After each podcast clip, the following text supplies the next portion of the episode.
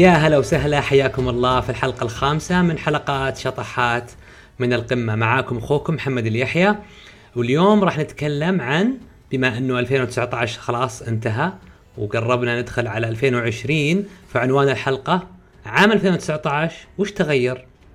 عام 2020 وش بيتغير؟ تكلمنا إحنا في الحلقات السابقة عن أربع أساسيات لتحقيق النجاح في الحياة تكلمنا عن تحديد الأهداف في الحلقة الأولى وبعدين تعرفنا على أعداء النجاح اللي ممكن نواجههم في الطريق في الحلقة الثانية. في الحلقة الثالثة تكلمنا عن الأعذار اللي يستخدمها اللي يفشلون في تحقيق أهدافهم والحلقة الماضية اللي الحلقة الرابعة تكلمنا عن القرارات اللي نتخذها وكيف إنها هي السبب في وضعنا الحالي ووضعنا المستقبلي. وإن في يدنا نغير الوضع اللي نبغاه. ووقعنا اتفاقية النجاح اللي أرسلتها للي طلبها. واليوم بنشوف هالقرارات كيف يعني ننفذها على أمر الواقع. اليوم بنشطح شوي ونغير الموجة لأننا الآن في نهاية 2019 والأربعاء الجاي بنكون دخلنا إن شاء الله عام 2020 حبيت أني أتطرق لهالموضوع وكيف أن هالشيء له علاقة بمشوارنا. فعام 2019 اتخذنا قرارات والآن إحنا في نهاية السنة وبنتخذ قرارات في عام 2020 سواء من أول السنة ثاني شهر ثالث شهر في نهاية 2020 بنقيم الوضع وكيف قراراتنا كانت صح ولا غلط. لأن قلنا في الحلقة الماضية أن القرارات اللي اتخذناها هي سبب وضعنا اليوم والقرارات اللي بنتخذها اليوم هي اللي بتشكل وضعنا في المستقبل. سواء كانت قرارات أفعال نسويها بأنفسنا أو ردود أفعال نختارها مقابل شيء صار لنا بدون رغبتنا عشان كذا لازم الإنسان الناجح كل فترة يجلس جلسة يقيم الوضع الحالي ويشوف أنت كيف بتعرف إن قراراتك اللي قبل كانت صح ولا غلط؟ كل واحد يعتقد إنه قراره صح. أنت لما تتخذ قرار غالبا القرار هذا أنت يعني تتبناه وتحاول تخليه صح. ممتاز؟ ولكن وش اللي يثبت إنه صح؟ النتيجة. فكيف تعرف إن قرارك صح ولا غلط أو تتأكد ويثبت إنه صح ولا غلط؟ إنك تشوف هل القرارات هذه اللي سويتها واتخذتها ودتك للوضع اللي أنت بيه ولا إنها في الطريق قاعدة تشتغل مثل ما أنت تبي وهي ماخذتك لأهدافك لكن ما بعد وصلنا؟ ولا لا؟ ولا ماخذه طريق ثاني؟ خلينا نفترض إنك مثلا قررت تركب سيارة مع واحد يوديك البحرين. واحد ما تعرفه قلت وخليه يوصلني البحرين. ركبت السيارة وانت في الرياض مثلا أكيد إنك بتلاحظ هل اللي يسوق السيارة ماخذك باتجاه البحرين ولا ماسك طريق آخر؟ هل سرعته غير مناسبة لك ولا مناسبة؟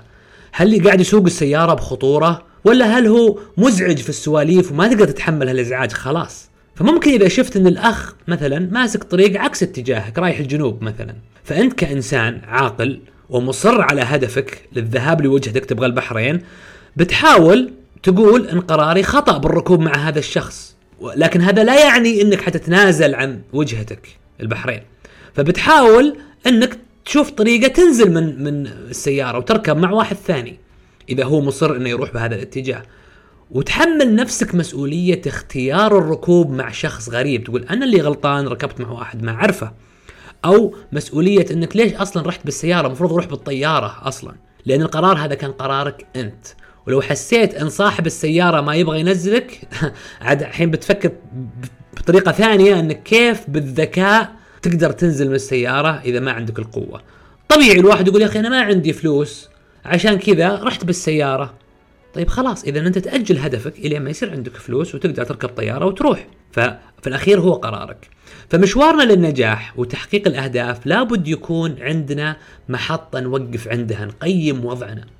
الغالبية يستخدمون نهاية العام الميلادي لهذه المهمة لأنها واضحة ولا يمكن نسيانها والكل يعرفها. ممكن تستخدم نهاية العام الهجري بدل الميلادي ممكن تختار يوم ميلادك مثلا لهذا التقييم. ممكن تختار يوم زواجك. ممكن تختار أو تختارين رمضان مثلا. كل واحد لابد يحدد نقطة في السنة يختار فيها توقيت التقييم والتخطيط.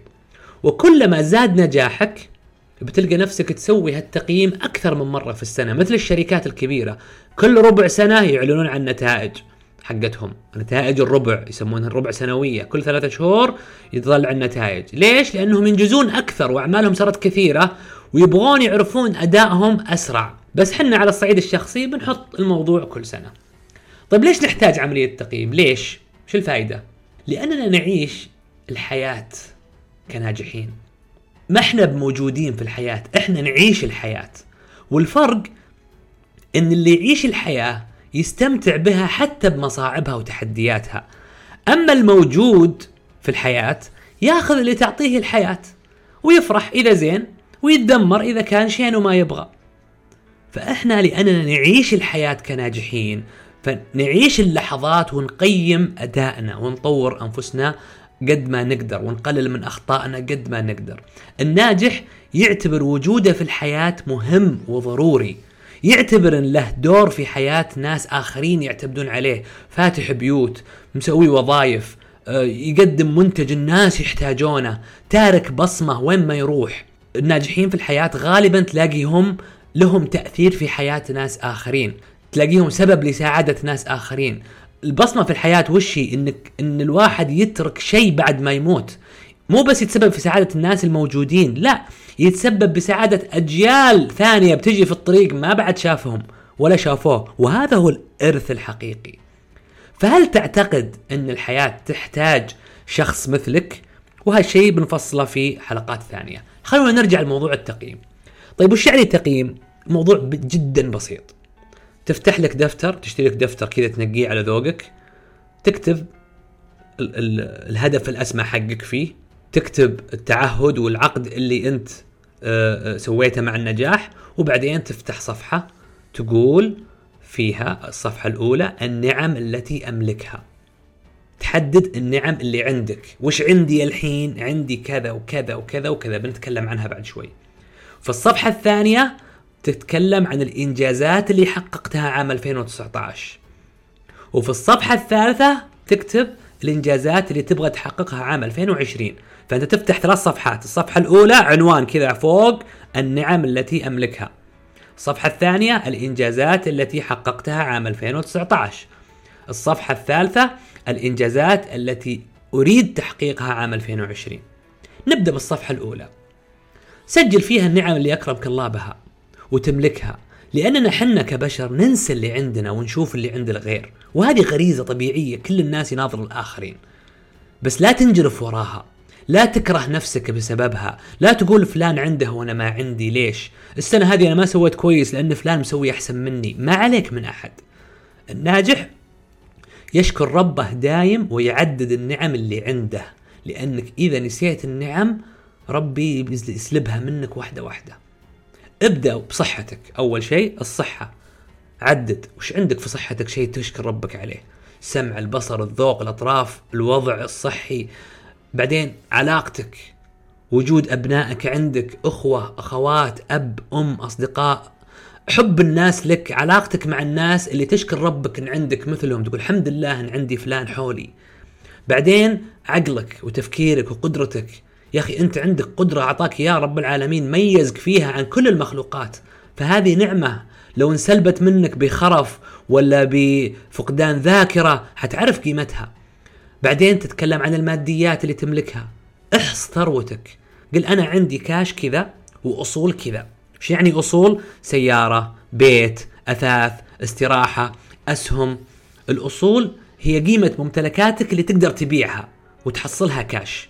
احسب كم عندك هاي تسمى ثروة. هذه ثروتك. بعدين تخصم منها إجمالي الديون. ممتاز؟ فلما تحصي الثروة اللي عندك وبعدين تخصم منها إجمالي الديون اللي عليك طبعا ما عدا القرض العقاري. القرض العقاري على جنب لأنه قرض يعتبر استثماري أصلا. ويمكن يمكن في الأخير يطلع بالناقص تلقى ثروتك صارت بالناقص. لا تتضايق إحنا هدفنا أنت أصلا موجود هنا لأن ثروتك بالناقص. وتبغى تصلح الوضع. السنة الجاية نبغى الثروة تكون ناقص بس ناقص أقل. بعدين شهادتك وشهاداتك اللي عندك المهارات اللي تملكها المواهب اللي عندك وقدراتك اللي اللي تستمتع فيها واللي ربي ميزك فيها تشكر ربك عليها. وما عليك من رأي الناس فيها لا بس ما عليك من أحد. أنت تشوف إنك متمكن في شيء معين. أحسن واحد يسوي شاهي. خليه. أنا أحسن واحدة أسوي بانكيك أنا أحسن واحدة أسوي كوكيز ما عليك من أحد. طالما إن هذه موهبة عندك وتملك سر فيها فهذه نعمة من نعم الله عليك. سجلها كلها اللي قلناها فوق واشكر الله عليها.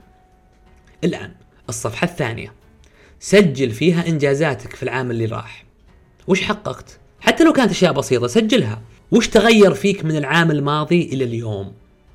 قسمها على أربع أقسام. واحد إنجازات مهنية يعني في العمل.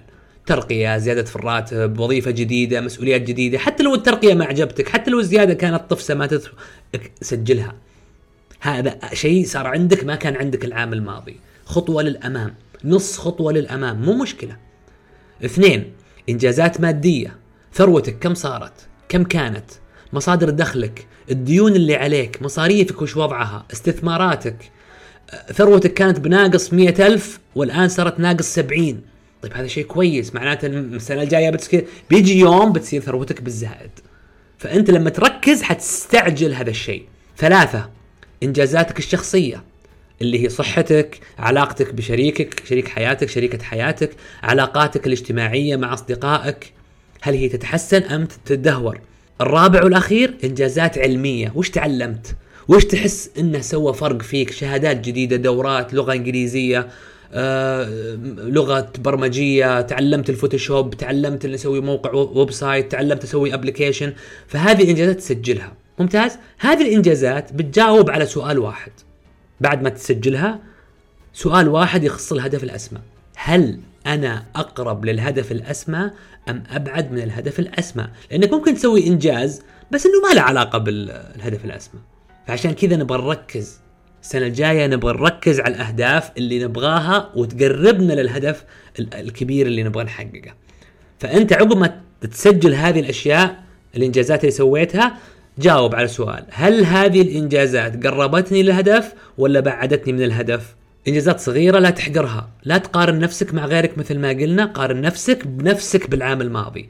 مثلا قدمت هدية لزوجتك السنة العام الماضي ما قدمت لها شيء. مثلا المكافأة السنوية جتك هالسنة أفضل من العام الماضي. مثلا تعلمت السنة هذه لغة إنجليزية والحين إنجليزيتي صارت أحسن من العام الماضي. مثلا علاقتي بفلان صارت أحسن من أول بكثير.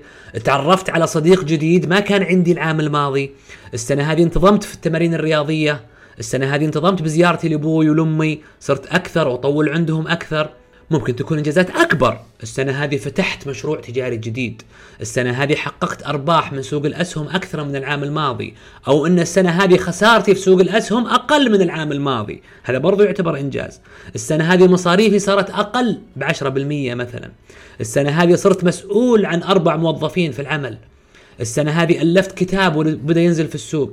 السنة هذه ديوني صارت أقل من العام الماضي. هذه إنجازات. هذه الخطوة مهمة. أول شيء راح تعزز ثقتك بنفسك. ثاني شيء راح تعلمك أنت وين مشوارك. أنت وين في مشوارك يعني أنت وين وينك واصل. هل أنت في المسار الصح أصلا ولا في المسار الخطأ؟ ثالث شيء حتعطيك فكرة عن نوعية القرارات اللي أنت قاعد تتخذها. إذا ما وصلتك الشيء خلاص غير هالقرارات اعكسها. صديق معين ملازم معاك يمكن هو السبب اللي مخليك تتخذ قرارات غلط فتغيره تخفف علاقتك فيه. رابع شيء وهو الأهم تجهزك عشان تحط أهداف السنة الجاية. وهذه الخطوة اللي بنسويها في الصفحة الثالثة. افتح الصفحة الثالثة اللي فيها الأهداف اللي تبغاها عام 2020 اتفرج عليها وهي فاضية. بعدين غمض عينك. كذا وتخيل. وش ودك تكتب إنجازات في هالورقة بعد سنة؟ طبعا باستخدام نفس الأربع أقسام اللي ذكرناها. مهنيا ماديا شخصيا علميا. ماديا تقول ثروتي اليوم كاش زائد أصول مئة ألف. ناقص ديوني اللي علي خمسين ألف يعني ثروتي خمسين ألف. أبغى بنهاية عام 2020 تكون ثروتي سبعين ألف. أبغى مصاريفي في السنة تنزل بدل ما أنا أصرف سبعين ألف أبغى أصرف ستين ألف. أبغى إجمالي الديون اللي علي بدل ما هي خمسين أبغى بنهاية السنة يصير إجمالي الديون أربعين أو ثلاثين. علميا. تخيل نفسك وانت تتكلم إنجليزي وتكتب إنجليزي أفضل من السنة هذه. مهنيا تخيل إنك حتترقى أو تنتقل. لازم تعيش كذا تخيل إنك ترقيت. عيش هاللحظة.